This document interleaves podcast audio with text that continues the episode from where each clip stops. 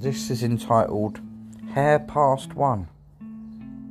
I lost my watch, then gazed at my bare wrist, and quizzically wondered wherever did the time go.